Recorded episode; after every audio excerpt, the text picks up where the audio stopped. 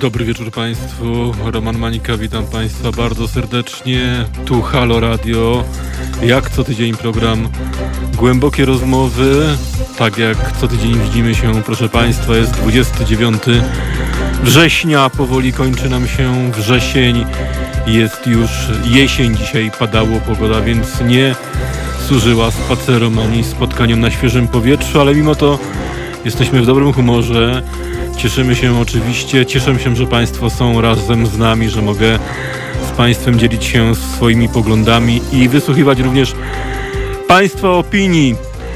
Tak jak wcześniej zapowiadałem, dzisiaj będziemy rozmawiali o bardzo trudnym temacie, o tym, czy prawicowy działacz powinien być katolikiem, czy może powinien być ateistą, o religijności w życiu publicznym i o ateizmie, o sekularyzacji. O tym wszystkim będziemy dzisiaj rozmawiali w głębokich rozmowach. A ja przypomnę, że utrzymanie Kościoła katolickiego, o czym ciągle informujemy, kosztuje nas 20 miliardów rocznie. Jest to efekt również pewnych decyzji politycznych i pewnej przewagi, jaką posiada Kościół katolicki. I tak na pewno nie powinno być. Ten wątek świetnie się wiąże z naszym dzisiejszym tematem. Halo Radio, przypomnę numer telefonu do nas 22 39 059 20 59 i e, mail teraz e, małpa halo.radio. Proszę do nas pisać, proszę do nas dzwonić. Jesteśmy interaktywni, jesteśmy obywatelscy. Dobry wieczór, ktoś pisze, mm, będzie się działo. No, mm, nie chciałbym chwalić dnia przed e, zachodem słońca, chociaż słońce już, już zaszło. Cześć Roman, widzę, od Zielony mnie pozdrawia. Ja pozdrawiam również Zielonego. Dobry wieczór Romanie.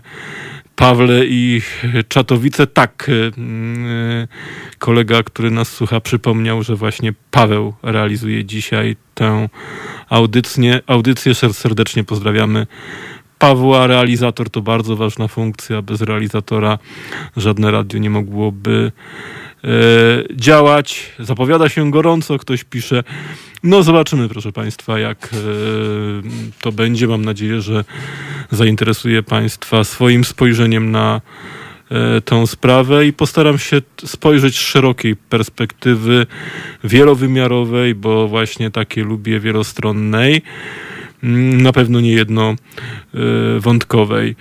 E, prosimy Państwa również o wpłaty. Nasze radio jest obywatelskie. Nie otrzymujemy z budżetu państwa pieniędzy tak jak Kościół katolicki. Nie otrzymujemy też środków finansowych tak jak partie polityczne, a więc zdani jesteśmy tylko na, dla, na państwa ofiarność. Nasze programy mogą być realizowane dzięki Państwa szczodrości, za co serdecznie dziękujemy, bo to, to jest duże zaangażowanie, to jest również pewna miara obywatelskości państwo partycypują w tym projekcie. To jest niesamowicie ważne, ale prosimy również o wsparcie naszego radia. Oczywiście proszę o polubienia, udostępnienia mojego programu i nie tylko mojego, również wszystkich koleżanek, kolegów, bo w ten sposób zdobywamy zasięgi, w ten sposób zdobywamy, nowych słuchaczy, w ten sposób rozszerzamy nasze audytorium, naszą przestrzeń, co jest niesamowicie ważne, bo ta praca u podstaw musi zawsze istnieć i ma sens. Tak więc rozmawiamy dzisiaj o tym, czy w polityce jest miejsce na religię, religijność i rozmawiamy o tym,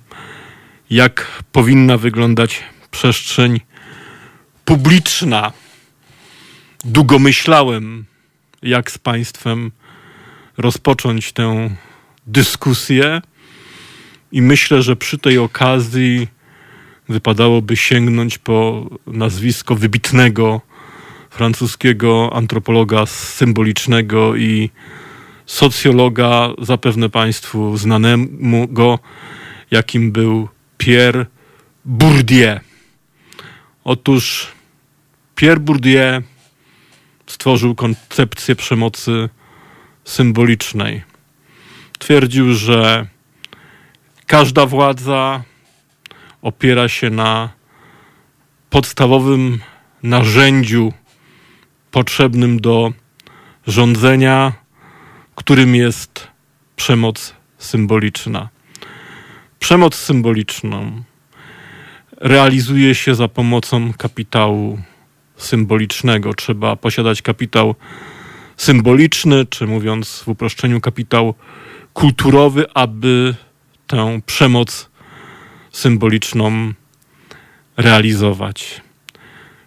Produkuje kapitał symboliczny, tak zwane według Pierre Pordieu e, pole produkcji kulturowej, a więc artyści, aktorzy, pisarze, intelektualiści, generalnie można powiedzieć elity kulturowe.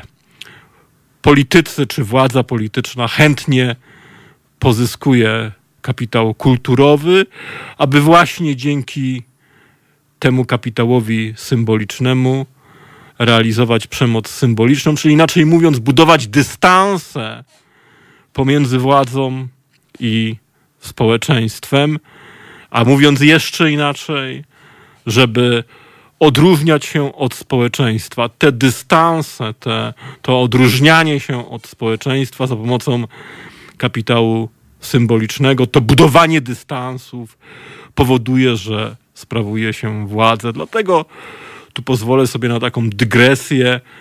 Prędzej czy później elitom politycznym, elity kulturowe są potrzebne, bo one dają, w cudzysłowie powiem, amunicję potrzebną do rządzenia. I tak według Bourdieu do tej przemocy symbolicznej zaliczają się różne instytucje, różne sfery aktywności państwa, jak między innymi edukacja, sztuka i tak dalej. Przez edukację również można oddziaływać i realizować przemoc symboliczną.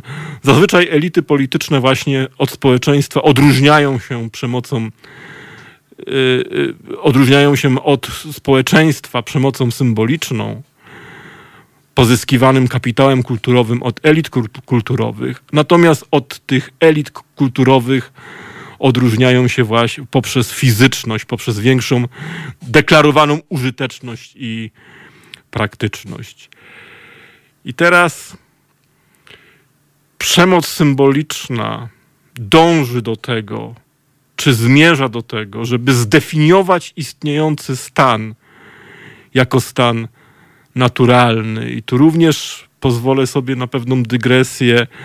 Między innymi dzisiaj dlatego rządzący Polską Prawo i Sprawiedliwość tak bardzo zabiega o przejęcie edukacji, o przejęcie wpływu na uniwersytety, na szkolnictwo, żeby wytłumaczyć społeczeństwu, ktoś by powiedział, że żeby zdobyć duszę, ale mniej więcej o to samo chodzi, żeby wytłumaczyć społeczeństwu, że istniejący stan jest obiektywny, jest naturalny i że istniał zawsze. Największą skuteczność, jak twierdził Pierre Bourdieu, przemocy symbolicznej uzyskuje się wtedy, kiedy ludzie uważają istniejący stan za stan naturalny, za stan obiektywny, mimo że jest on skonstruowany. We Francji miał miejsce taki fenomen, że chłopi, mimo ogromnej przewagi ilościowej, liczebnej, pozostawali w stosunku poddaństwa, gdyż uważali, że stan dominacji arystokracji jest stanem naturalnym. Mimo, że mieli przewagę liczebną, bardzo dużą, mogliby bez problemów obalić rządy arystokratyczne, to jednak uznawali ten zdefiniowany stan, bo uważali, że jest on naturalny. I tu dochodzimy właśnie do bardzo ważnej kwestii.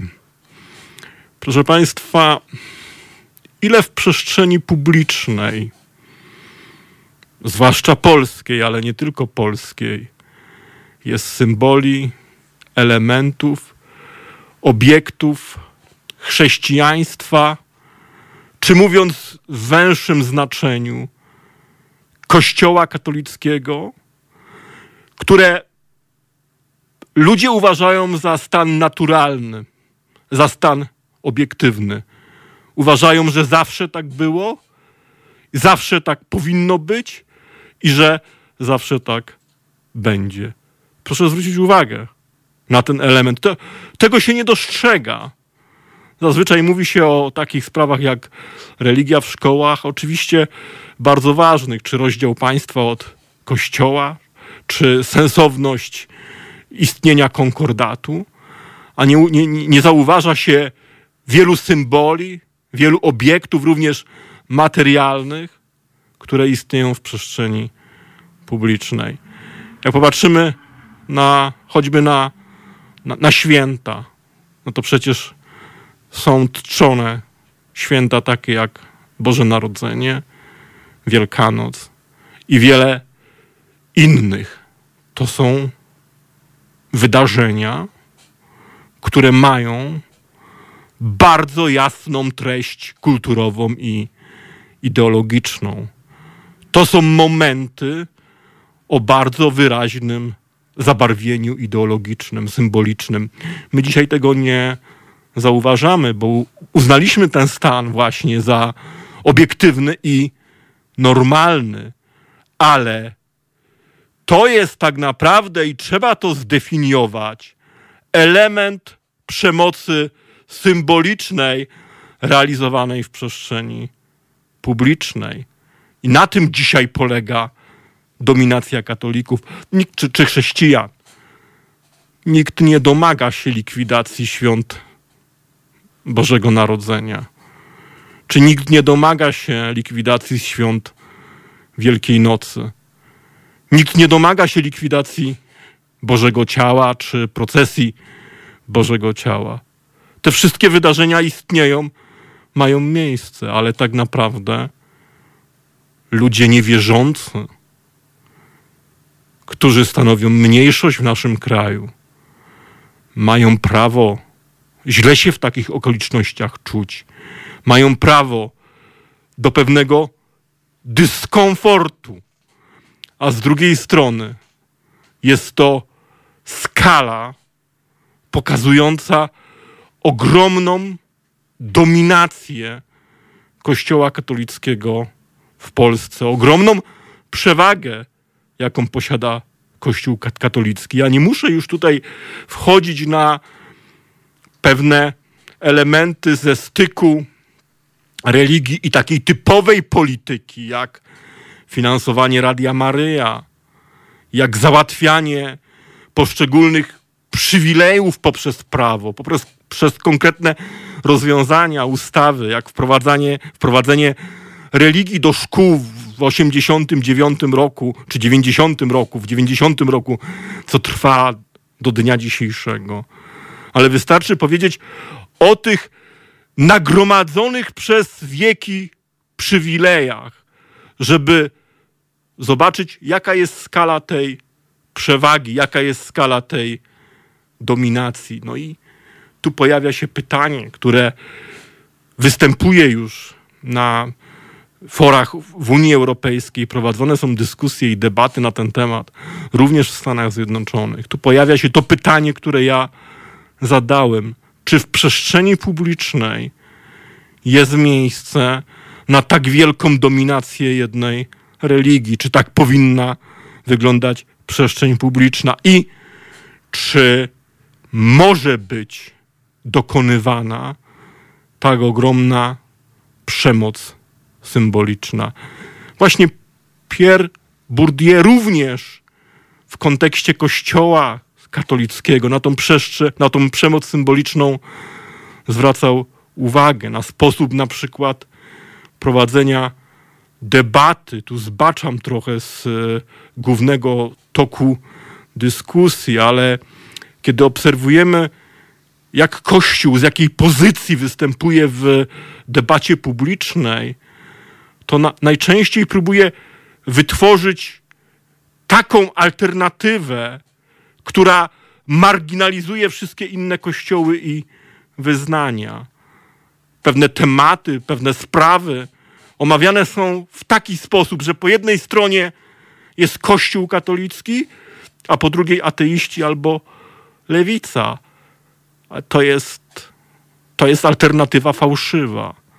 Dlatego, że po stronie religijnej istnieje nie tylko jeden kościół katolicki, ale prawo do głosu i, i, to powinno być takie samo prawo ma wiele innych kościołów i wyznań, które również powinny w, w pewnych sprawach zabierać głos w debacie publicznej, tej dotyczącej spraw religijnej, religijnych oczywiście, bo nie politycznych, czy w dużo mniejszym stopniu politycznych. Tak więc tutaj udało się pokazać przemoc symboliczną, która narosła przez wieki, spetryfikowaną, ugruntowaną do tego stopnia, że dzisiaj społeczeństwu wydaje się, nie tylko polskiemu, to jest problem również w Francji, w Hiszpanii, we Włoszech, w różnych innych krajach on występuje. W Polsce, tak jak powiedziałem, ze szczególnym nasileniem. Ale istotą jest to, że społeczeństwo dzisiaj tej przemocy symbolicznej nie zauważa. Uważa, iż jeżeli stoją symbole katolickie czy chrześcijańskie w miejscach publicznych czy przy, przy drogach, to że to jest stan normalny. Kilka tygodni temu był taki incydent, że e, na pomniku Jezusa Chrystusa zawisła flaga LGBT i wtedy to poruszyło wiele osób o katolickich czy chrześcijańskich e, przekonaniach, że to, że to było wejście w ich przestrzeń symboliczną.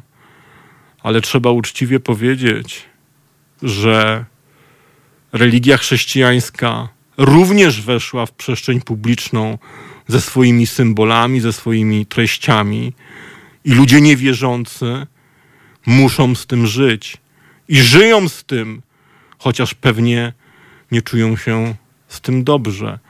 Trzeba pamiętać, że w Sejmie, w polskim parlamencie wisi krzyż, że jeszcze do niedawna taka praktyka e, miała miejsce w wielu urzędach, instytucjach publicznych. A więc to są to, te elementy, które pokazują dominację Kościoła.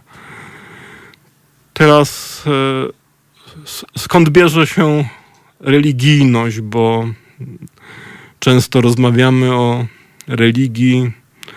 Część osób jest religijna, jest przekonana co do istnienia Boga, co do istnienia nadprzyrodzonego, pozaziemskiego świata. A na ten problem również można z wielu perspektyw spojrzeć i można go omówić i starać się to wytłumaczyć.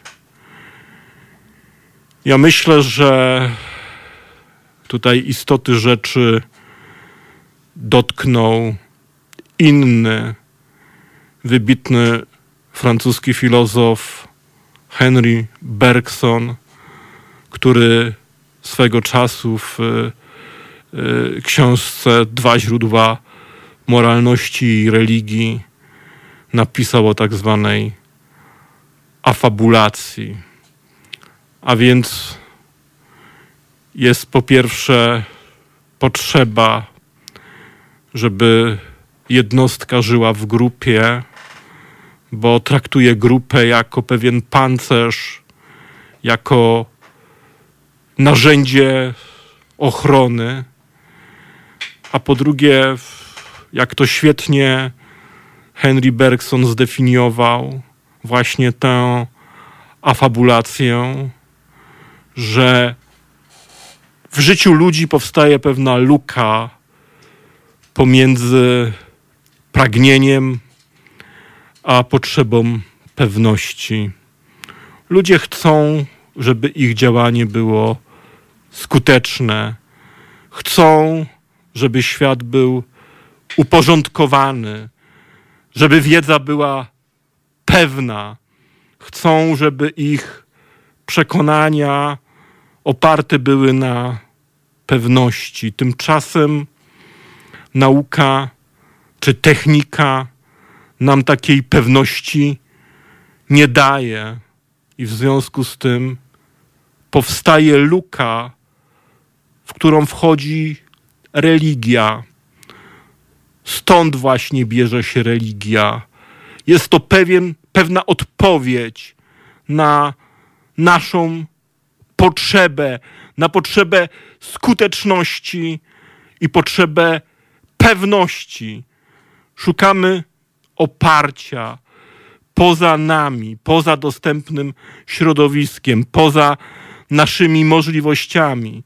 Szukamy skuteczności, szukamy narzędzi, szukamy instrumentów, i to powoduje właśnie, że wchodzimy w stan afabulacji, że w, to, w tę lukę wchodzi religia. I stąd właśnie tak, tak, Nietzsche, tak, tak Bergson opisywał źródło religijności. Stąd bierze się potrzeba religii. Ludzie potrzebują wsparcia w życiu, potrzebują pewnego bezpieczeństwa, potrzebują ochrony i stąd się to bierze. Ale oczywiście jest szereg innych wytłumaczeń.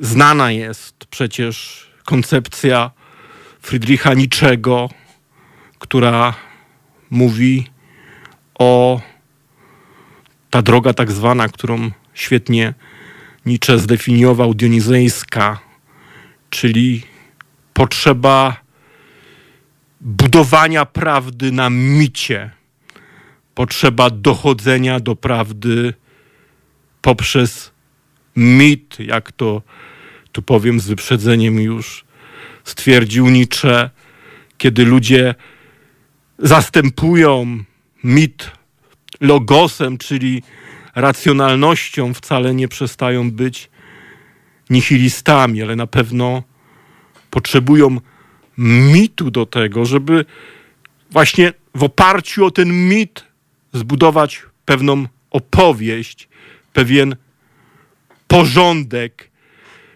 pewien łańcuch bezpieczeństwa. Ktoś pyta mnie, Roman, mam pytanie, czy będzie szansa na oddzielenie religii od życia politycznego? Dojdziemy do tego pytania. Zresztą już w swoich wystąpieniach, w swojej publicystyce niedawno opublikowałem propozycję swojego programu, gdzie w sferze propozycji instytucjonalnych, ale jest to również propozycja kulturowa, w punkcie pierwszym napisałem konstytucja bez metafizyki, czyli konstytucja bez odwołań do źródeł, bez odwołań do Boga, bez ideologii, bez jakichkolwiek przesądów, bez uprzedzeń, bo tylko taka konstytucja jest w stanie złamać polaryzację w Polsce.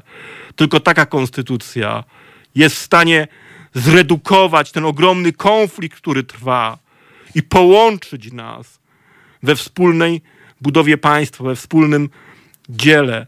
I tylko taka konstytucja daje różnym ludziom, bo różnice są zawsze piękne. Jeżeli w społeczeństwie są różnice, jeżeli jest pluralizm, to jest silne społeczeństwo. I tylko taka konstytucja i taka sfera publiczna, bo przecież konstytucja reguluje sferę publiczną. Konstytucja i sfera publiczna bez metafizyki może połączyć Polaków, a więc to jest moja odpowiedź na to pytanie. Oczywiście, że sfera publiczna, jakkolwiek ktokolwiek byłby zaangażowany religijnie, bo to, co ludzie robią prywatnie, w co wierzą, czy się modlą, czy nie modlą, to jest ich sprawa. I nic nam do tego. Trzeba wyraźnie, wyraźnie rozdzielić sferę prywatną od sfery publicznej. Nic nam do tego, kto w co wierzy, do kogo się modli w sferze prywatnej, z kim śpi, jaka jest jego orientacja seksualna, to nie jest nasza sprawa. Nic nam do tego. Ale to, co się dzieje w sferze publicznej, to jest nasza wspólna sprawa. Dlatego sfera publiczna nie może być, tak jak dzisiaj, zdominowana przez jedną ideologię czy przez jeden kościół. Mówię to jako człowiek wychowany w tym kościele katolickim. Byłem przez wiele lat ministrantem. Różnie później w moim życiu bywało. Nie mogę powiedzieć, że byłem zawsze wierny przykazaniom, że tak sobie ułożyłem życie, jakby nakazał dekalog, ale na pewno byłem wychowany w tym kościele i w sferze prywatnej. Czasami do tego kościoła nawiązuję, do tego kościoła chodzę, czasami się modlę, tego nie ukrywam. Ale nigdy w życiu nie wolno mi, nie mogę i nie chcę przenosić tego do sfery publicznej. I taki powinien być stosunek dobrego obywatela. Dobry obywatel to obywatel, który nie przenosi religii do sfery publicznej, który nie przenosi metafizyki do sfery publicznej. Ale powrócę do tych źródeł religijności, tak jak mówiłem już o Bergsonie, o afabulacji, o tej luce, która się tworzy, o potrzebie pewności. Tak samo Nietzsche mówił o potrzebie mitu, o, to, o tym, że ludzie budują na micie pewną opowieść, pewien porządek, bo chcą, żeby świat był uporządkowany. Podobnie Emil Durkheim, on akurat w obronie religii widział pozytywną funkcję religii w, w taki sposób, że religia porządkowuje świat, daje odpowiedź na to, jak świat wygląda, daje pewne poznanie, tworzy pewną spójność przekonań. I nawet jeżeli te odpowiedzi czy te prawdy są fałszywe, to ludzie otrzymują pewien porządek. A więc tutaj mamy kolejne źródło religijności, potrzebę porządku, potrzebę spójności, również potrzebę przyczyny. O, metafizyka powstaje właśnie w taki sposób, że szukamy przyczyny, zastanawiamy się, skąd się wziął nas świat, jak zachodzą poszczególne procesy, jaka jest jego istota rzeczy, jaka jest kolej rzeczy, kto jest jego twórcą, nasza wyobraźnia. Bo nasz mózg produkuje logikę, oczekuje porządku, szuka porządku, a na zewnątrz jest chaos.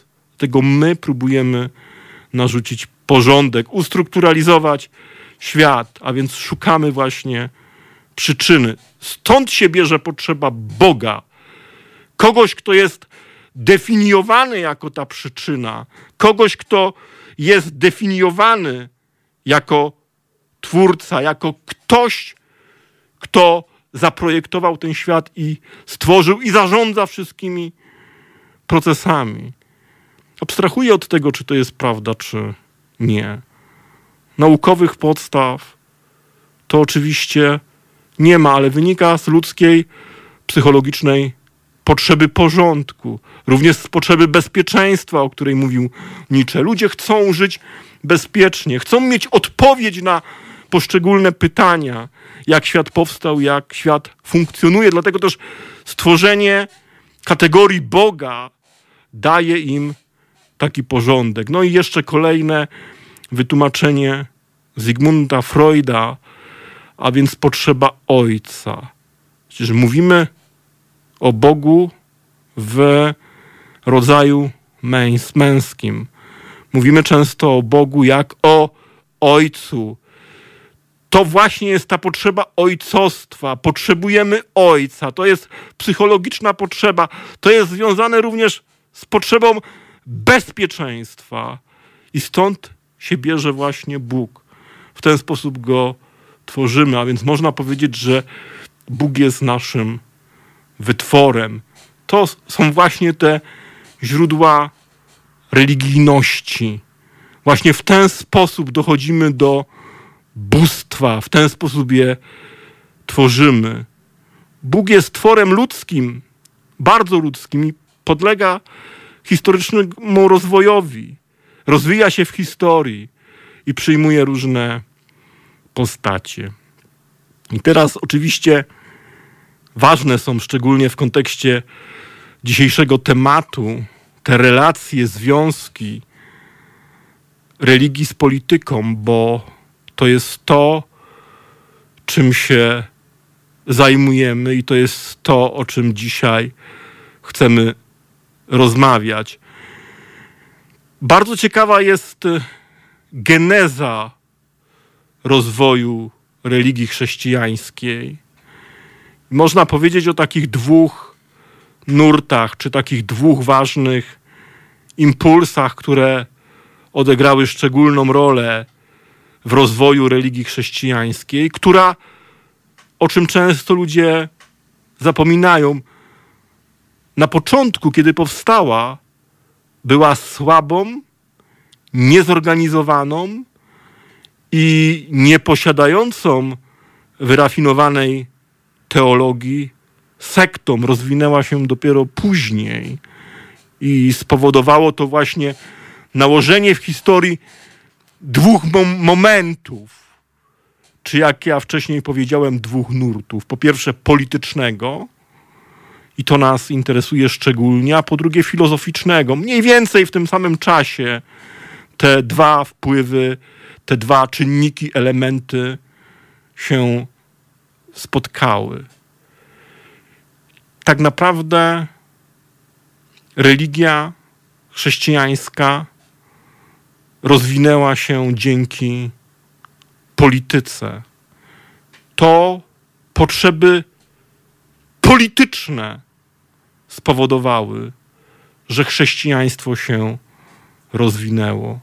A więc można powiedzieć, że od początku, po pokonaniu tego wstępnego okresu narodzin, chrześcijaństwo było bardzo mocno zależne od polityki, jego rozwój, jego sukces był zależny od polityki. Tu jest istotna pewna sekwencja wydarzeń.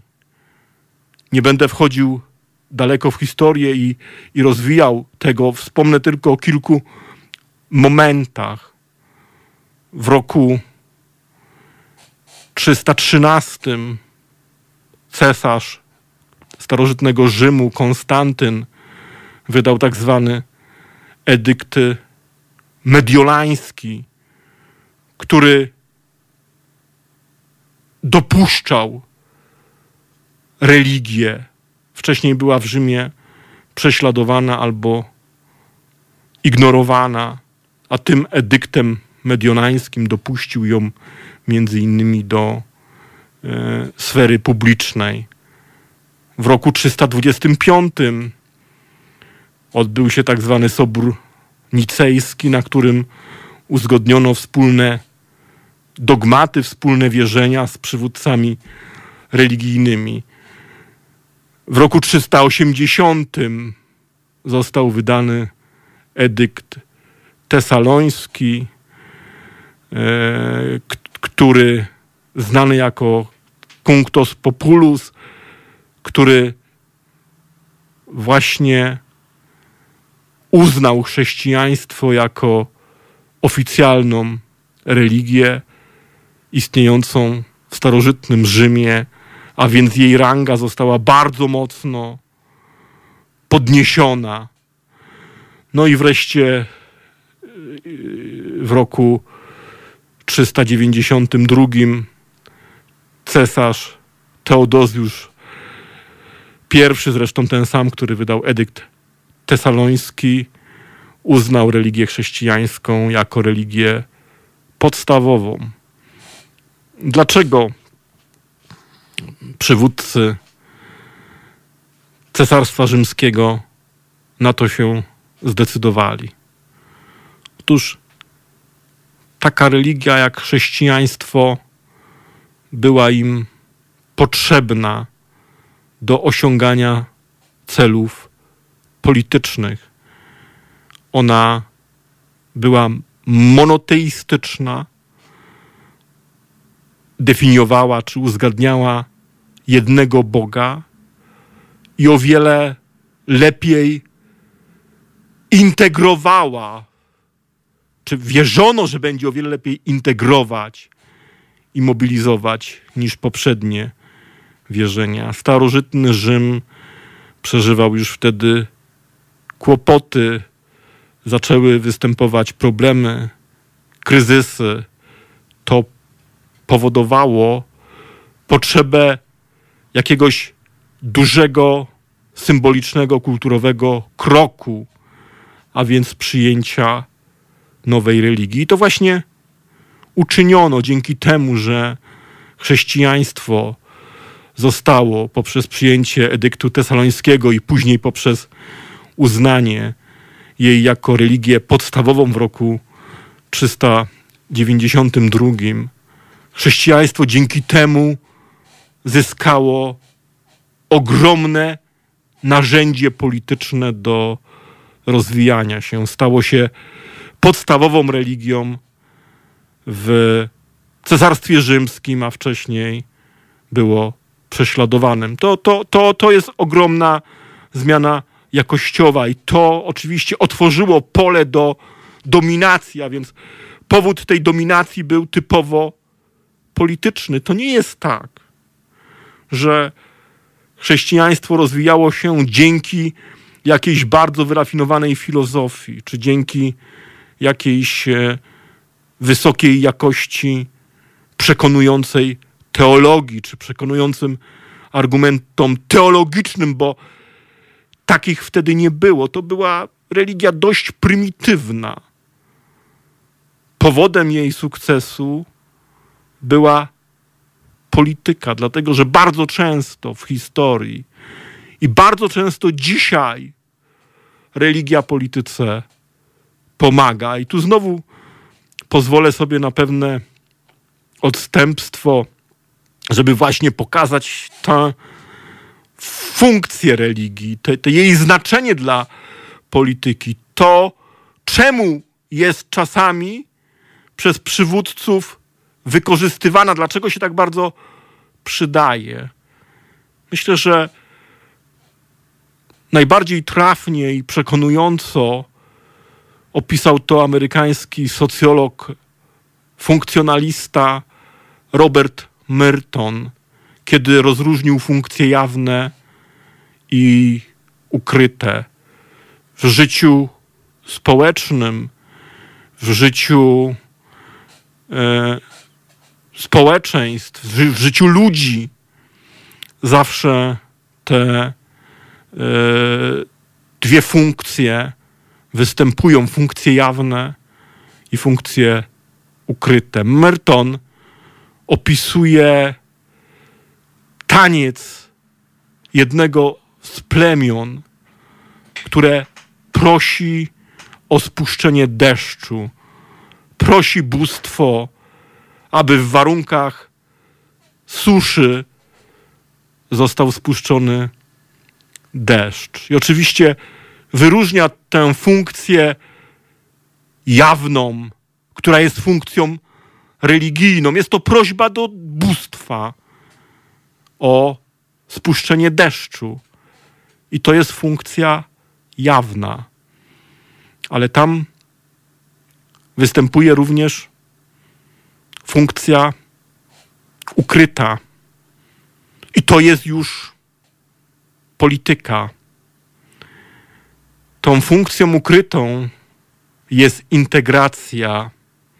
Dzięki temu członkowie tego plemienia się integrują. Dzięki temu scala się społeczeństwo. I jeszcze jedna funkcja ukryta.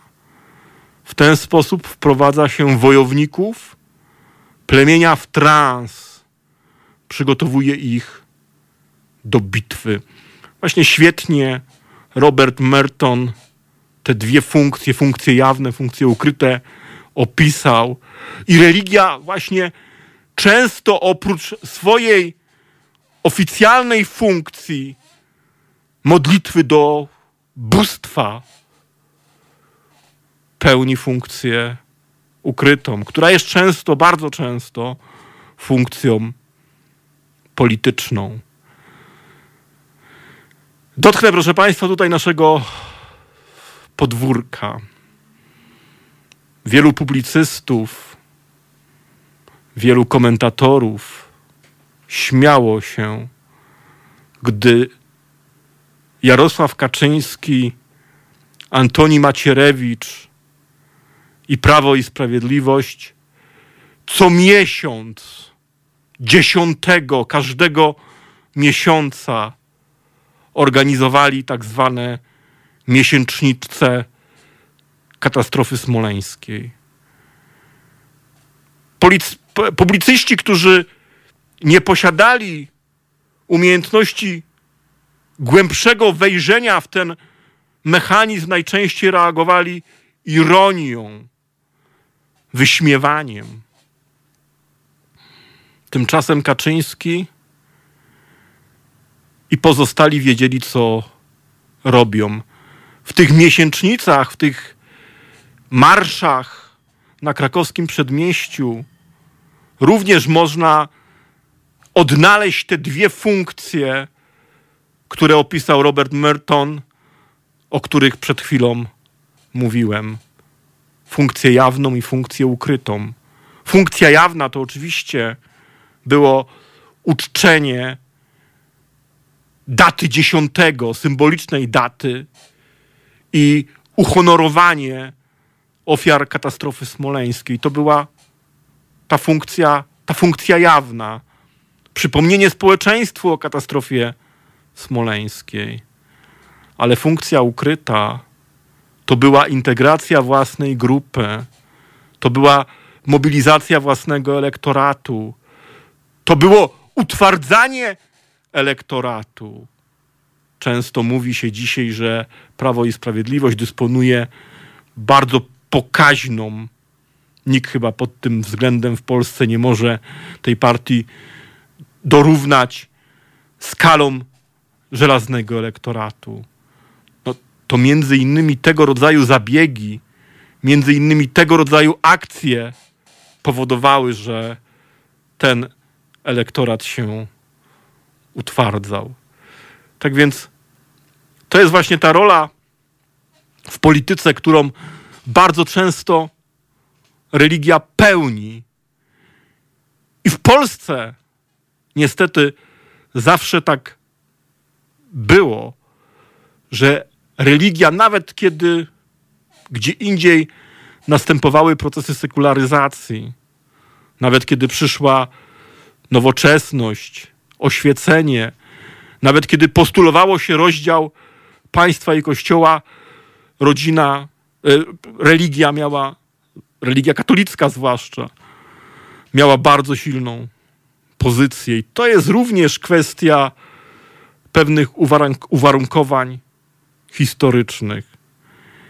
Kiedy mówi się o szkodliwości zaborów i krzywdzie, jakie zabory wyrządziły polskiej państwowości, no to wymienia się takie elementy jak okoliczność, że Polska zniknęła y, z mapy Europy i świata, że podzielono teren, że nie potrafimy być do końca obywatelami dzisiaj, nie potrafimy być aktywni, że jesteśmy bierni.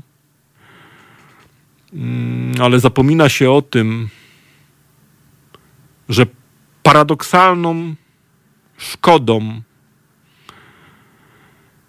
jaką, jakiej Polska doświadczyła, było również to, że wówczas cały ciężar zawiadywania państwa, czy utrzymywania państwa, czy tworzenia państwa, czy nauki języka, przechowania kultury. Wielu również pozytywnych rzeczy, o których trzeba pamiętać i mówić pozytywnie, że cały ten ciężar wziął na siebie Kościół. Ale była to również szkoda, dlatego że na czym ta szkoda polegała? Na tym, że po pierwsze otworzyła się możliwość zdominowania przez Kościół przestrzeni publicznej. I w okresie zaborów właśnie Kościół zdobył przewagę, która pozwoliła i pozwala mu do dzisiaj dominować. Nawet okres 45 lat PRL-u, komunizmu nie był w stanie tej dominacji złamać, a powiedziałbym, że nawet jeszcze ona bardziej się rozwinęła. To właśnie wtedy, w czasie zaborów, Kościół zaczął być utożsamiany z państwem. Wśród ludzi funkcjonuje przekonanie, że Kościół i państwo to to samo, że ołtarz i tron to monolit. Takie przekonanie zostało wtedy wytworzone i ono do dzisiaj funkcjonuje. I jest szkodliwe z punktu widzenia dobrego, aktywnego, świadomego obywatela. To jest szkodliwe. To wyrządza społeczeństwu polskiemu szkodę, że doszło do zlania tych dwóch kategorii państwa i kościoła, że w domniemaniu ludzi, czy w percepcji ludzi, w recepcji społecznej, kościół i państwo jest traktowany jako jedno, jako to samo. To jest to złe dziedzictwo, ta zła spuścizna zaborów, ale, ale jest jeszcze druga rzecz. Otóż to wejście bardzo mocne, to wzmocnienie roli Kościoła w czasie zaborów spowodowało, że tożsamość Polaka została zredukowana właściwie do kategorii Polaka katolika. Dzisiaj, jeżeli się mówi o Polaku, czy postrzega Polaka, to jest miejsce tylko i wyłącznie dla Polaka i katolika. Może przesadzam oczywiście. Istnieją gdzieś jakieś jeszcze inne tożsamości. Gdzieś jeszcze występują jakieś inne mniejszości, ale niestety dominantą jest ten nurt Polaka katolika. I to powoduje, że nie jesteśmy ciekawą tożsamością, że nie jesteśmy bogaci, że nie jesteśmy różnorodni. Jest w socjologii taki nurt, ja już to kiedyś wspominałem, który mówi o tym, że najsilniejszy człowiek to człowiek marginesu. Nie mylić z człowiekiem z marginesu, bo to są dwie różne, dwie różne rzeczy. Człowiek z marginesu z całym szacunkiem gdzieś tam stoi niedaleko jakiegoś sklepu. Natomiast człowiek marginesu to jest człowiek z pogranicza kultur. Człowiek bogaty w różne wrażliwości, człowiek przyjmujący różne impulsy, znający różne kultury, różne języki, posiadający rozmaite tożsamości. To jest człowiek marginesu i najsilniejsze społeczeństwo jest takie, które składa się w największej ilości z ludzi marginesu społeczeństwo różnorodne. I my byliśmy kiedyś, w czasach jagiellońskich, społeczeństwem różnorodnym, społeczeństwem w miarę pluralistycznym. Byliśmy w, ty, w te tożsamości bogaci. I to była nasza siła. I właśnie na skutek zaborów, przejęcia inicjatywy przez Kościół i dominacji Kościoła, zawęziliśmy się tożsamościowo.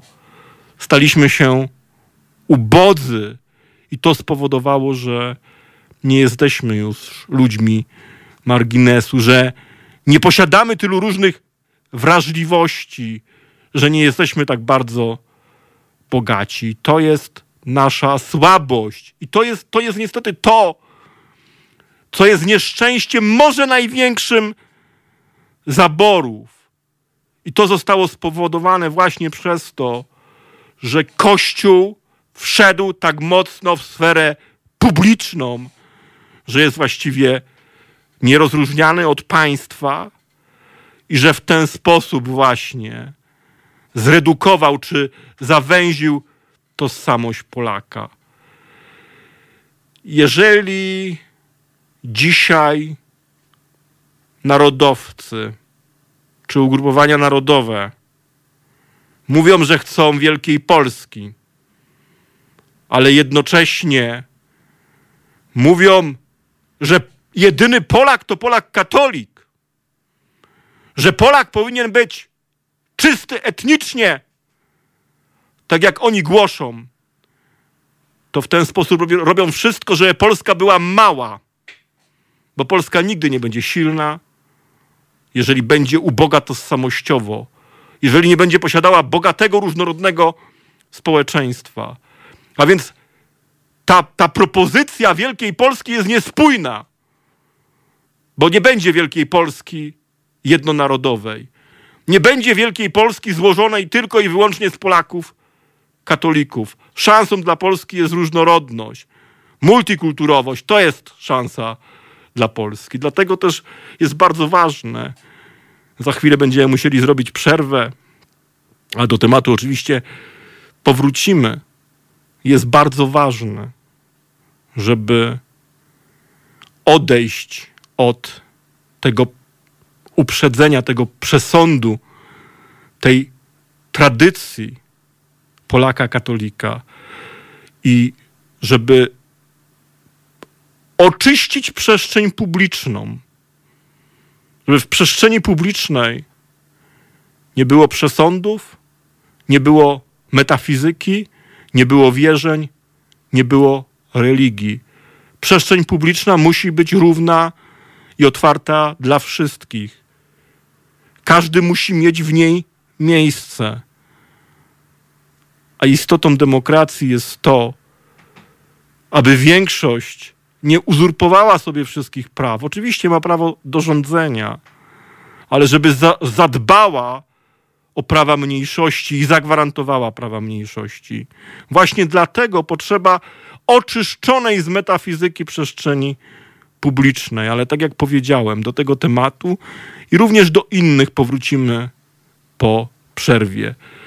Na razie za tą część Państwu dziękuję i zapraszam za kilka minut.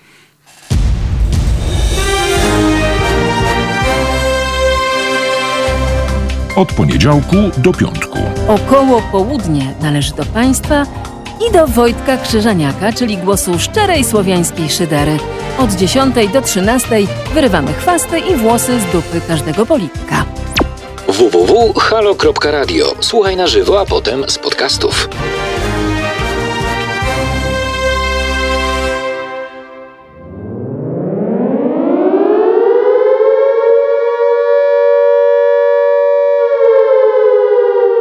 Halo Radio realizujemy najdroższy format programowy, jakim jest format TOK, gdzie słowo w postaci pogłębionych analiz i dyskusji zajmuje 90% objętości całodobowego programu. Mamy na pokładzie prawie 50-osobowy zespół i nadajemy swój program całą dobę w formacie audio i wideo. Potrzebujemy zaledwie 150 tysięcy złotych miesięcznie. Dotarliśmy dotąd do miliona Polaków, ale tylko 2,5 tysiąca z Was regularnie nas wspiera, co daje nam tylko 50 tysięcy złotych miesięcznie. Jeśli nie chcecie likwidacji Halo Radia i zależy Wam na naszej wspólnej misji, to wystarczy, że zaledwie 3 tysiące z Was przeznaczy na swoje Halo Radio po 50 złotych miesięcznie. Tymczasem grozi nam zamknięcie drzwi na klucz i koniec walki o społeczeństwo obywatelskie. Nasze dziś i jutro zależą zatem wyłącznie od Ciebie. www.halo.radio ukośnik SOS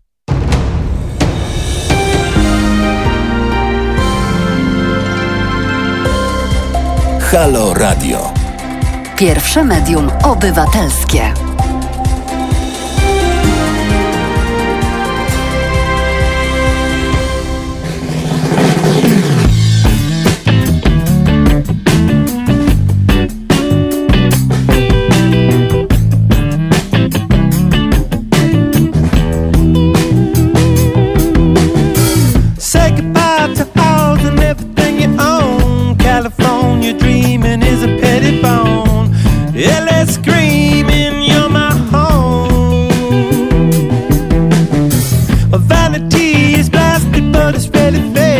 I can smell the Prozac in your pretty hair.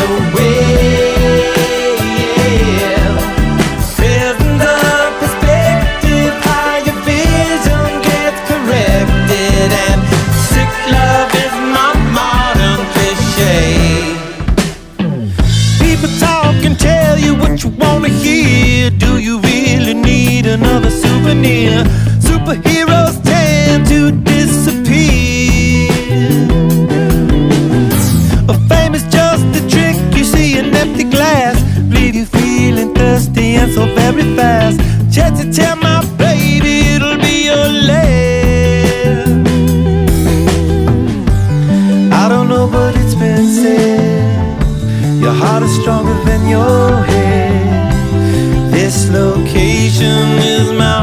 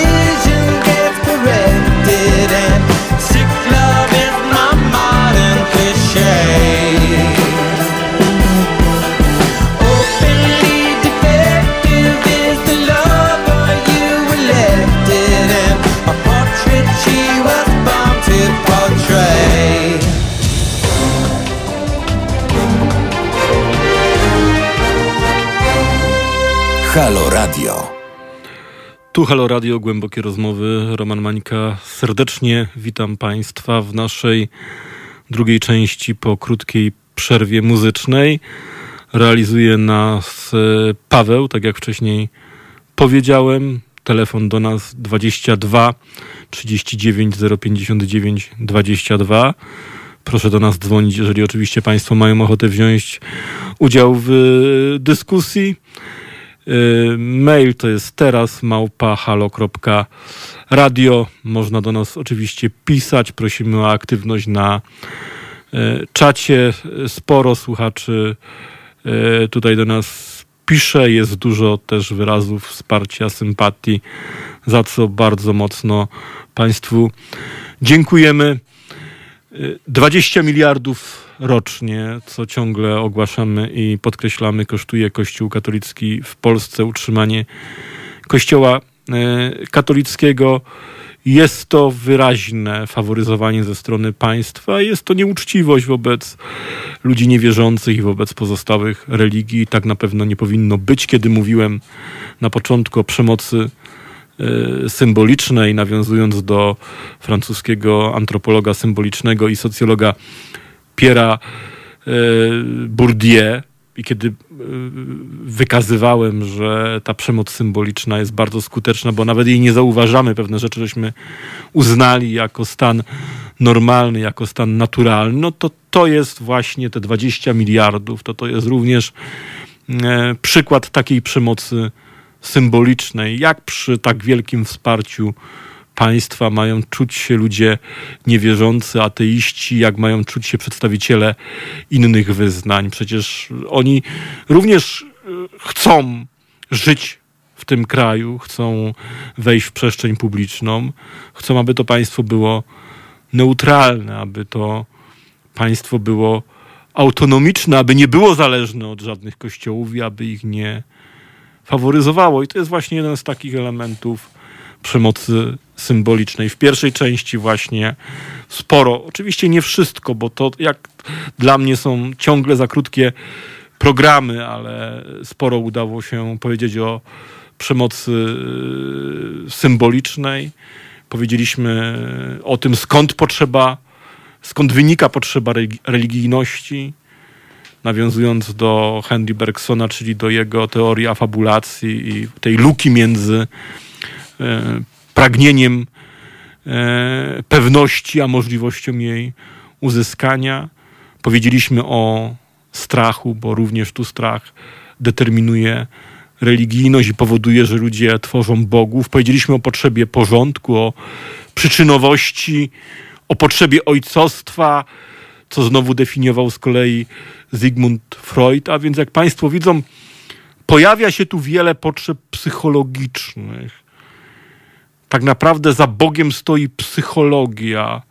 I często za Bogiem stoją słabości, kompleksy ludzi, którzy nie potrafią wyobrazić sobie świata innego jak bez Boga, albo nie potrafią czuć się bezpiecznie w innym świecie jak bez Boga, albo potrafią, albo potrzebują przyczyny właśnie takiego myślenia w kategoriach przyczynowo-skutkowych, czyli jak jest, jak jest skutek, to potrzebna jest przyczyna.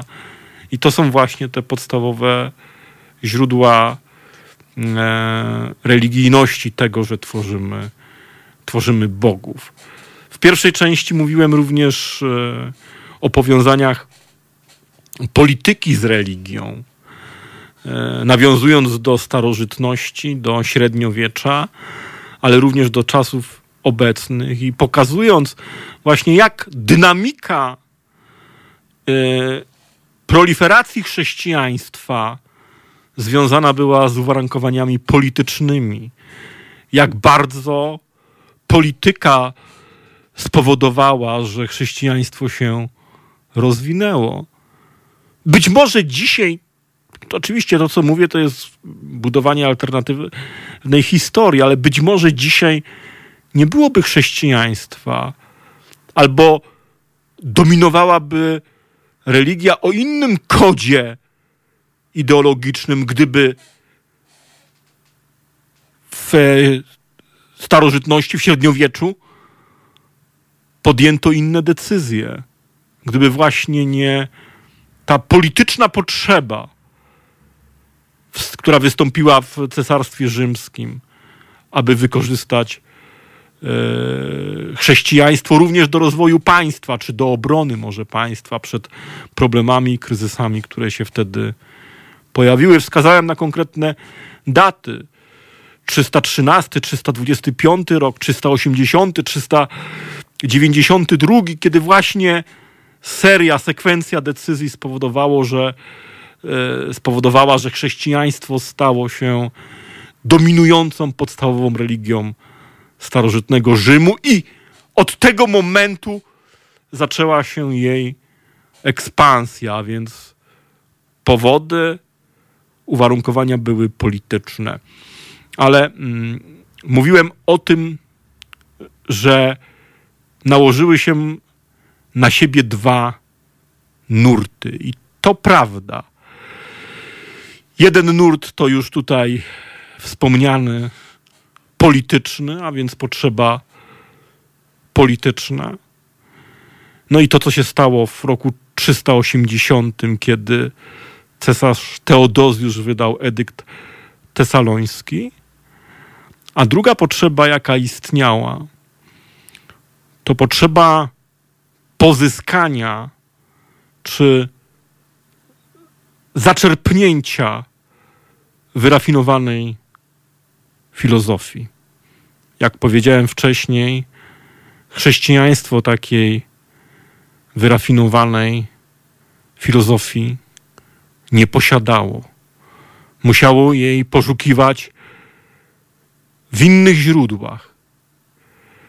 I dokładnie wtedy, kiedy Teodozjusz w 380 roku wydał edykt tesaloński, cztery lata później święty Augustyn, który wówczas nie był jeszcze święty, jak spojrzymy na jego życie, to, to można mieć wątpliwości, czy on był święty. Wtedy w 384 roku nie był nawet chrześcijaninem. Ale otrzymał katedrę retoryki w Mediolanie. Proszę zwrócić uwagę na koincydencję historyczną. Wymiar polityczny 380 rok to jest edykt tesaloński wydany przez Teodozjusza i 384 rok to jest moment, kiedy Augustyn otrzymuje katedrę retoryki w Mediolanie i tam odkrywa pisma Plotyna. Plotyn to jest dla chrześcijaństwa fundamentalnie ważny filozof, dlatego że on przeniósł do średniowiecza filozofię Platona. On ją oczywiście w dużej mierze zmodyfikował.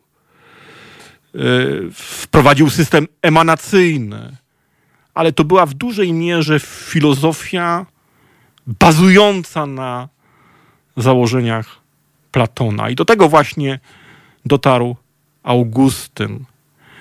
E, dwa lata później, w roku 386, nawrócił się na chrześcijaństwo. Mówię z pamięci, tak więc gdybym się tam pomylił o rok, proszę mi to wybaczyć i proszę mnie, mnie, mnie, mnie, mnie, mnie sprawdzać. Staram się mniej więcej mm, odtworzyć ten, ten, ten, sekwencję historyczną. W roku chyba 387 e, przyjął chrzest, a w roku 391 otrzymał mowa o Augustynie, oczywiście święcenia kapłańskie. No a w roku 392 Teodozjusz uczynił z chrześcijaństwa religię podstawową.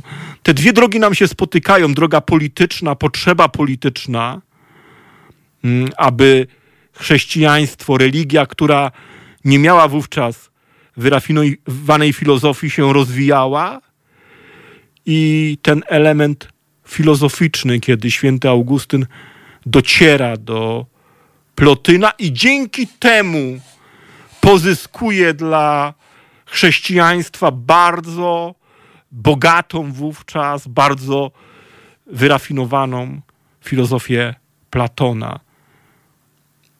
System platoński to jest właśnie to, na czym swoją potęgę filozoficzną i teologiczną zbudowało chrześcijaństwo. System platoński, który oparty jest na metafizyce dwóch światów: świata materialnego i świata idealnego. Chrześcijaństwu ta filozofia bardzo odpowiadała, gdyż pozwalała na umieszczenie przyczyny świata i sensu świata, istoty świata poza światem. Platon, kiedy tworzył swoją filozofię, musiał przezwyciężyć dualizm z jednej strony Parmenidesa, który głosił, że świat jest stały, świat jest wieczny, świat jest jednoraki, no bo byt nie może powstać z niebytu, i Heraklita, który twierdził, że świat jest zmienny. Dlatego stworzył dodatkowy świat, oprócz tego, który odbierają zmysły rejestrujące świat materialny, obserwujące zmienność, stworzył świat ponadzmysłowy, dostępny tylko dla rozumu. I na tej podstawie chrześcijaństwo mogło zbudować to pozaziemskie królestwo, gdzie umiejscowiło Boga, gdzie umiejscowiło duszę, gdzie znajdowała się ta rzekoma rzeczywistość, do której my nie możemy dotrzeć. Najkrócej mówiąc, to jest metafizyka. A metafizyka, tak, gdyby chciał ją zdefiniować w kilku słowach, polega na podwojeniu rzeczywistości. Skoro nie znajdujemy wyjaśnienia w jednym zmysłowym, materialnym świecie, no to musimy poszukać drugiego świata, który nie jest dla nas dostępny gdzieś w jakiejś pozaziemskiej otchłani, w jakimś wymiarze istnieje. I do tego przypisano obietnicę, że właśnie do tego świata będziemy trafiali, kiedy skończy się ziemskie życie. E, z tym wiąże się kilka osobliwości. Po pierwsze, wiara, że żyjemy, znosimy cierpienie po to, żeby trafić do później po śmierci pozaziemskiego świata. Czyli jak to Nietzsche określił, nihilizm polega na tym, że nie żyjemy tym życiem doczesnym, tylko żyjemy pragnieniem czy wyobrażeniem życia pozaziemskiego. To może być trochę naiwne. To też pomaga władzy politycznej tłumaczyć ludziom, społeczeństwom, żeby znosili cierpienia, żeby poddawali się wyrzeczeniom tu i teraz, bo po śmierci będzie czekała na nich nagroda.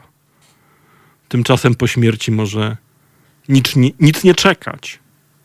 Ludzie mogą się bardzo mocno rozczarować, bo żadnego pozaziemskiego świata nie musi być. Problem polega na tym, bo problem nie polega tylko na tym, że my wierzymy w Boga. Chociaż sama wiara w Boga jest również szkodliwa. Ona ma, ona ma także pozytywne elementy. Ja tu nie chcę patrzeć jednostronnie. O jednym z nich powiedział Emil Durkheim, czyli daje porządek, daje pewien sens, pewne wytłumaczenie rzeczywistości. O innym powiedział Nietzsche, nadaje sens cierpieniu. To są pozytywne elementy, ale jest wiele negatywnych elementów. Jeżeli wierzymy, że ktoś w pozaziemskim świecie, jakiś Bóg, jakieś bóstwo, załatwi za nas sprawy, albo uczyni coś za nas, to to nas zwalnia z obowiązków, również z obowiązków obywatelskich. Czujemy się zwolnieni. Nic nie musimy robić, bo Bóg wszystko za nas zrobi. To może prowadzić do wielu katastrof. Był taki moment w historii. Trzęsienie ziemi w Lizbonie, kiedy to wydarzenie Kościół próbował wytłumaczyć przez właśnie rzekomą karę Boga za złe postępowanie ludzi. Przeciwko temu bardzo mocno francuski filozof Voltaire zaprotestował przeciwko takiemu wyjaśnieniu. Ale jeżeli buduje się kategorię Boga i przyznaje się tak ogromną siłę religii, to zwalnia się ludzi z odpowiedzialności za doczesny, dzisiejszy świat. Zwalnia się ich z budowania, zwalnia się ich z troski, zwalnia się ich z wysiłków obywatelskich. To jest niesamowicie niebezpieczne. To jest demobilizujące. I to czyni człowieka biernego. To czyni nihilistę, człowieka nieaktywnego. On nie podejmuje inicjatywy, nie jest kreatywny, nie działa, bo wierzy, że Bóg za niego te sprawy załatwi. To jest, jak powiedziałem, demobilizujące. Ale to może prowadzić również do wielu fanatyzmów, bo religia wywołuje rozmaite fanatyzmy. Widzieliśmy, że chrześcijaństwo doprowadziło w historii do wielu mrocznych, przykrych elementów. Znamy historię inkwizycji, wojen religijnych, wypraw krzyżowych. To wszystko pociągało za sobą ofiary. Kościół nie ma tutaj czystych rąk. Na rękach kapłanów kościoła, papieży jest często krew. Opisał szkodliwość mm, religii Richard Dawkins, który nie jest do końca antyteistą, bo on nie zajmuje się tak bardzo kwestionowaniem Boga. Nawet nie wyklucza, że jakiś rodzaj istoty boskiej może istnieć, ale on jest antyteistą, czyli jest różnica między ateizmem a antyteizmem. On zwraca uwagę na negatywny wpływ religii na człowieka i nawiązuje właśnie do ataków terrorystycznych, które miały miejsce w roku 2001 w Nowym Jorku. To oczywiście nie chrześcijaństwo stało za tymi atakami. To religia islamska. Islam odgrywał tutaj główną rolę, ale doprowadził do tak wielkiego fanatyzmu, że ludzie byli w stanie prowadzić samoloty ku straceniu na wieżę, gdyż wierzyli, że w nagrodę będzie ich czekało życie wieczne. Oni wierzyli, że dobrze czynią, że robią dobrze dla siebie, że w ten sposób zdobywają zbawienie. I tu dochodzimy do bardzo ważnej, głębokiej rzeczy, którą rozważał swego czasu Immanuel Kant w rozumie praktycznym. Mówi się, że chociaż niektórzy to kwestionują, ale mówi się, że Kant stworzył pierwszą w historii religię autonomiczną. W odróżnieniu czy w opozycji do religii heteronomicznych. Co to znaczy religia autonomiczna? To znaczy, że ona nie jest zależna od religii. Etyka autonomiczna to jest taka etyka, która jest niezależna od religii, która jest wolna, która nie potrzebuje bóstwa, nie potrzebuje Boga, która opiera się na rozumie. To jest religia autonomiczna. Religia heteronomiczna to jest religia, która. To jest, to jest etyka heteronomiczna, to jest etyka, która potrzebuje religii, która potrzebuje Boga. Jest jedna bardzo ważna rzecz, która odróżnia etyki heteronomiczne, a więc oparte na religii, od etyk autonomicznych. Otóż etyka heteronomiczna oparta jest na strachu, na karze. Nie zachowujemy się dlatego tak, bo chcemy w ten sposób postępować. Nie wypływa to z naszej wolności, z naszego rozumu, tylko wypływa to z nakazu zewnętrznego, ze strachu. Boimy się, bo etyka, która jest heteronomiczna, a więc która jest konsekwencją religii i istnienia bóstwa, Boga, nakazuje się nam w ten sposób zachowywać, a więc działamy jak gdyby pod przymusem. Jest to nam narzucone. Działamy tak ze strachu, Działamy tak, bo się boimy. Natomiast religia, etyka, etyka autonomiczna, tak jak to Kant definiował, powoduje, że działamy według wolnej woli, że opieramy się na rozumie, że to nasz rozum tworzy imperatyw kategoryczny, który wydaje nam polecenia, które mówi nam, jak mamy działać. A więc działamy jak wolni ludzie. I teraz już y, przed przerwą jeszcze jedno słowo. Rodzi się pewne niebezpieczeństwo, kiedy etyka jest heteronomiczna, więc oparta na religii.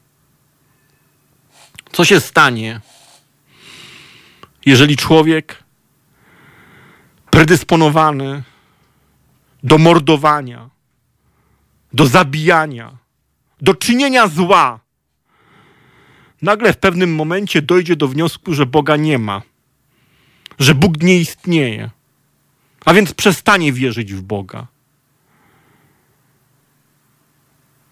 Znika strach. On przestaje się bać. I nie ma już żadnych hamulców, żeby rozpoczął popełniać przestępstwa, żeby zaczął zabijać. Jedyna siła, która go powstrzymywała, Bóg, zniknęła. Jego już nie wiąże religia, a więc cała jego etyka również przestała wywierać na niego wpływ. On może zacząć zabijać, już nie ma strachu, który go przed bóstwem, który go przed tym powstrzymywał. Natomiast etyka autonomiczna, ta, o której mówił Kant, zawsze jest w nas. Zawsze wypływa w nas. I niezależnie od tego, co jest na zewnątrz, jakie są bóstwa, czy jest Bóg, czy nie, nie zaczniemy mordować, nie zaczniemy zabijać, bo to, co robimy, wypływa z naszej wolności, z naszego rozumu. Powrócimy do tematu po przerwie, po krótkiej przerwie, posłuchamy muzyki i dyskutujemy dalej. Słuchajcie powtórki programu. Halo Radio. Pierwsze radio z wizją.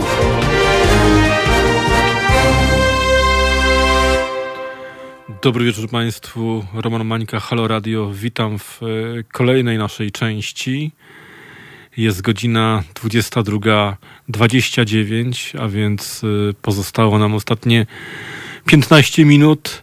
Halo Radio, telefon do nas to 22 39 0 59 22. Proszę dzwonić do nas. E, Mail teraz małpa halo.radio. Rozmawiamy o religijności w polityce, o tym, czy prawicowy działacz powinien być katolikiem, czy e, powinien być ateistą, jak powinna wyglądać przestrzeń publiczna. E, o tym już dużo żeśmy powiedzieli. E, mówiliśmy o tym, skąd bierze się religijność, jakie są jej źródła, skąd bierze się Bóg, z jakich przesłanek wynika, na czym polega przemoc e, symboliczna religii, między innymi katolickiej e, w Polsce, jak powinna wyglądać przestrzeń publiczna. E, W zapowiedzi tego programu zadałem właśnie to pytanie, jak powinna wyglądać przestrzeń publiczna i czy prawicowy działacz powinien być katolikiem. I oczywiście na to pytanie musimy sobie odpowiedzieć pośrednio. Już na to pytanie odpowiedziałem, kiedy mówiłem o przestrzeni publicznej bez metafizyki, bez ideologii, bez religii i o konstytucji bez metafizyki, ale y, pójdziemy w tej dyskusji dalej. Y, w, w, doniosłym, w doniosłej pracy Teoria Sprawiedliwości. Amerykański filozof polityki John Rawls przedstawił koncepcję, że sprawiedliwość powinna być, powinna mieć taką formułę, jak jest często przedstawiana w kulturze, jak wygląda jej ikona, a więc z przepaską na oczach, co symbolizuje, że sprawiedliwość powinna być neutralna. Sprawiedliwość, jak twierdzi Rawls, powinna być bez koncepcji dobra. I sprawiedliwość powinna być po zapewnieniu wolności jednostkowych, a więc na początku jest wolność, a dopiero później sprawiedliwość neutralna, autonomiczna, bez koncepcji dobra, czyli żeby tutaj to pojęcie może być trochę mylące, żeby tu nie mylić, bez ideologii, bez metafizyki. Oczywiście Rawls pisze abstrakcyjnie w teorii sprawiedliwości o pojęciach, pisze o sprawiedliwości. Ale kiedy mówimy o sprawiedliwości, to mamy na myśli państwo.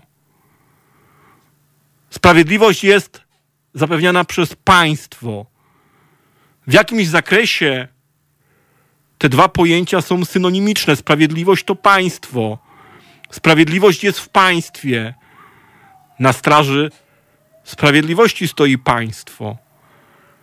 A więc jeżeli sprawiedliwość ma być neutralna, to również państwo musi być neutralne. Państwo musi być niezależne od koncepcji ideologicznych. Państwo, niezależnie od tego, kto rządzi, nawet jeżeli rządzą ugrupowania zdefiniowane ideologicznie czy światopoglądowo, to państwo musi być neutralne ideologicznie. Państwo musi być neutralne światopoglądowo. Państwo musi być wolne od religii. To jest moja odpowiedź. Tak ma wyglądać nowoczesne, demokratyczne państwo. Ma być neutralne. Tak ma wyglądać nowoczesna konstytucja. Ma być wolna od metafizyki, bo tylko taka konstytucja może pozwolić na dobre działanie, zabezpieczyć prawa mniejszości, zabezpieczyć ich godność i szacunek, pozwolić nam dobrze funkcjonować i zażegnać podziały. Tylko taka konstytucja będzie nas integrować i mobilizować. Podobnie sfera publiczna powinna być neutralna. Mówimy tu o ideale oczywiście. I wolna od metafizyki, wolna od ideologii. I teraz istnieje oczywiście ten problem, bo przez całe wieki nagromadziło się mnóstwo przemocy symbolicznej w Polsce i w Europie, która była pod wpływem chrześcijaństwa. Do przestrzeni publicznej zostało wprowadzone wiele symboli, wiele obiektów symbolicznych, religijnych, również materialnych. One są obecne i one powodują przemoc symboliczną, one powodują przewagę, którą mają chrześcijanie i katolicy, a z drugiej strony powodować mogą i powodują dyskomfort ludzi innych wyznań, o innych kodach kulturowych, ludzi niewierzących, ateistów, ludzi o innych przekonaniach. To jest problem, z którym będzie borykała się Unia Europejska, to jest pewne zadanie. Inny amerykański filozof polityki, Richard Rory, niektórzy czytają Rorty, w Stanach Zjednoczonych mówi się Richard Rory, postuluje wycofanie religii ze sfery publicznej. Jest zdania, że religia nie powinna być obecna w przestrzeni publicznej. On nawet jest przeciwnikiem wszelkich głębokich filozofii, czy wszelkich innych głębokich myśli ideologicznych. Chcę, żeby przestrzeń publiczna była oczyszczona ze wszelkich wpływów religijnych czy metafizycznych. Oczywiście to rodzi pytanie, czy katolicy, chrześcijanie, ludzie innych wyznań mają zrezygnować z inspirujących ich światopoglądów, czy z inspirujących ich koncepcji ideologicznych. Z tym, z tym dylematem spotkał się kiedyś Obama, który mm, poddał pod rozwagę ten problem i doszedł do wniosku, że po pierwsze w sferze prywatnej każdy ma prawo do swoich wierzeń, kodów światopoglądowych, kulturowych. Po drugie, jeżeli wprowadza coś do sfery publicznej, bo może być inspirowany daną religią czy danymi przekonaniami światopoglądowymi, to po pierwsze nie może lobbować na rzecz konkretnych rozwiązań instytucjonalnych, na rzecz konkretnych praw, czy na rzecz tworzenia konkretnych instytucji. Ale jeżeli już to robi, to może postulować tylko takie rozwiązania, które nie będą kłóciły się z przekonaniami innych ludzi, z przekonaniami ludzi innych religii, wyznań czy ludzi niewierzących. Jeżeli ktoś mówi, powołując się na Pismo Święte, o sprawiedliwości czy o przeciwdziałaniu biedzie, to, oczywiście jest to pożądany przez różne strony debaty publicznej, przez różne wyznania postulat. I to nie jest szkodliwe. Ale jeżeli ktoś powołuje się na katechizm i potępia osoby homoseksualne, to łamie ich prawa, to uderza w ich godność i takich rzeczy robić w sferze publicznej nie można. Mamy telefon. Proszę bardzo, kogo witamy? Halo? Dobry wieczór, Romanie Piotr Katowice się kłania. Witam. Y, Ja chciałem powiedzieć, że odebrałeś w zasadzie mi wszystko, co chciałem powiedzieć. Dokładnie tym komentarzem z ostatnich paru minut. No przykro Dlatego, mi. że no nie przykro, ale dobrze. Właśnie dokładnie tak. Dokładnie tak. To, co powiedziałeś, to było najcenniejsze. Na sam koniec to była taka puenta tej całej audycji, No to właśnie. że mm, każda osoba w, w- działająca w sferze publicznej musi bardzo, bardzo, musi, ale musi, to nie jest na zasadzie może, musi. Musi oddzielić swoje przekonania, swoje domowe ołtarzyki od tego, co w sferze publicznej dla dobra ogółu, i tutaj ja już biorę e, w cudzysłów, bo dobra ogółu to oznacza czasami jakąś społeczność lokalną, czasami i cały kraj.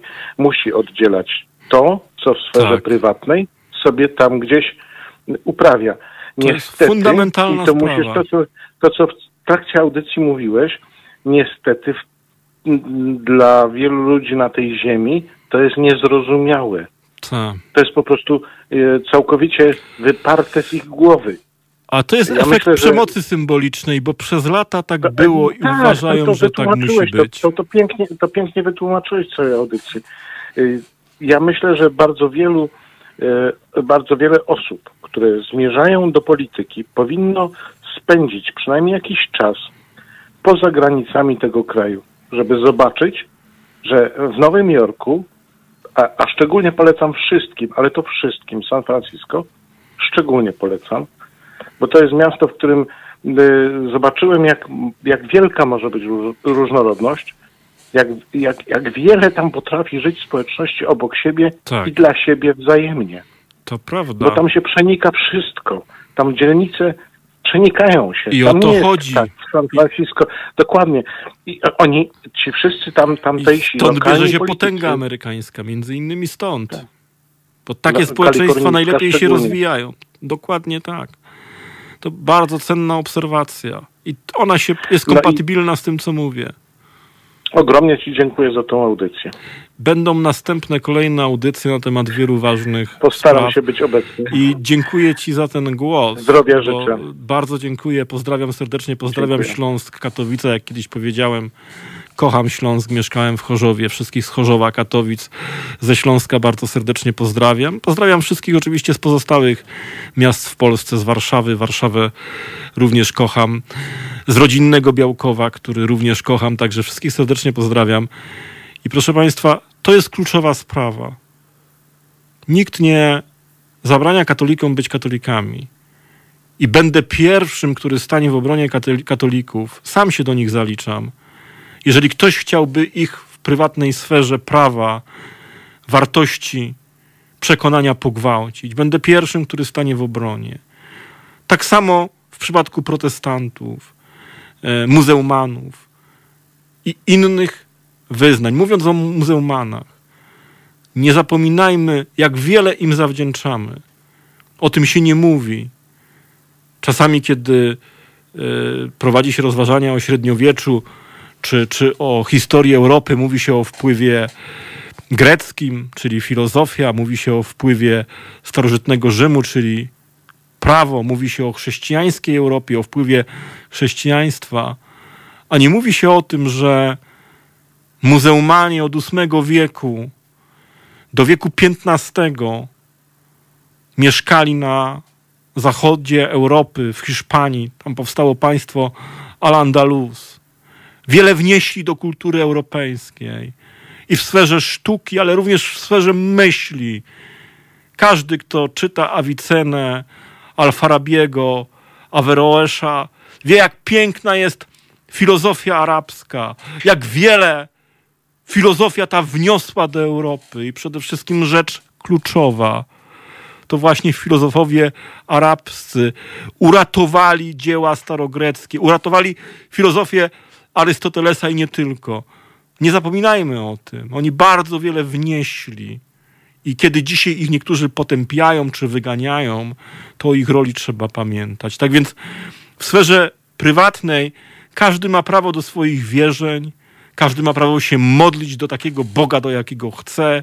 Każdy prawo ma wyznawać swoje przekonania, swoje wierzenia. I to musi być zabezpieczone w sferze prywatnej. Każdy ma do tego prawo. Nie wolno nikim gardzić, nie wolno z nikogo się śmiać, tylko dlatego, że się modli prywatnie. Pamiętam, kiedy znana dziennikarka wcześniej Gazety Wyborczej, a dzisiaj Newsweeka, Renata Grochal opisała prezydenta Andrzeja Dudę,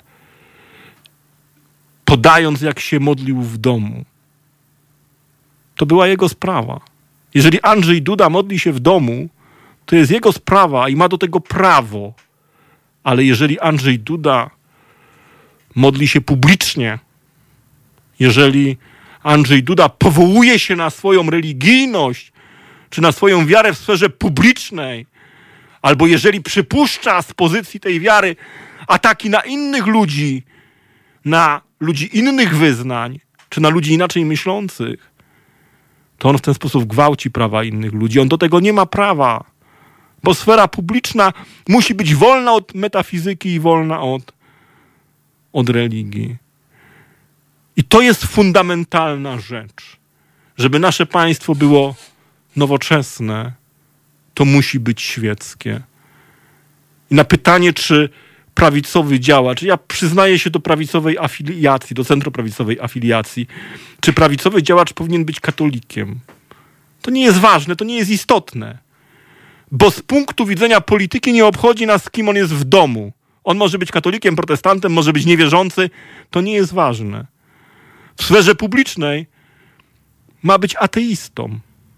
Jego obowiązkiem jest być w sferze publicznej ateistą, niezależnie od tego, kim jest w domu. Do sfery publicznej, która, jak tutaj cytowałem Rawlsa, jego teorię sprawiedliwości, powinna być neutralna. Do sfery publicznej on nie może przenosić swoich wierzeń, swoich przekonań, swoich religii, swoich treści religijnych. Tu musi zachowywać się w sposób neutralny i musi zabezpieczyć prawa innych ludzi, musi szanować godność innych ludzi. Dlatego niektóre wypowiedzi polityków ostatnio PiSu, ale w przeszłości również innych, o ludziach niewierzących, o społeczności LGBT, albo wypowiedzi, które faworyzują Kościół katolicki, albo wypowiedzi czy działania, które faworyzują Kościół katolicki, są niedopuszczalne. Nie możemy przenosić religii ze sfery prywatnej do sfery publicznej. To jest kanon. To jest bardzo ważny kanon i podstawa obywatelskości. Nie o wszystkim udało mi się powiedzieć, bo znowu nie starczyło czasu. Miałbym jeszcze Państwu w tym temacie wiele do powiedzenia, do omówienia wiele wątków, ale niestety nie zdążyłem. Bardzo serdecznie dziękuję Państwu za uwagę, za to, że licznie byliście dzisiaj mimo późnego wieczoru z nami. Będziemy starali się w kolejnych audycjach poruszać y, y, kolejne ważne tematy. Następna audycja będzie poświęcona powstającemu właśnie ruchowi Rafała Trzaskowskiego. Zaprosimy ekspertów. Już swój udział potwierdziła pani profesor e, Anna Materska-Sosnowska. Prawdopodobnie będzie pan profesor Andrzej Rychard, a więc będzie o czym rozmawiać. A póki co serdecznie państwu dziękuję, życzę miłej nocy i do zobaczenia, do usłyszenia za tydzień.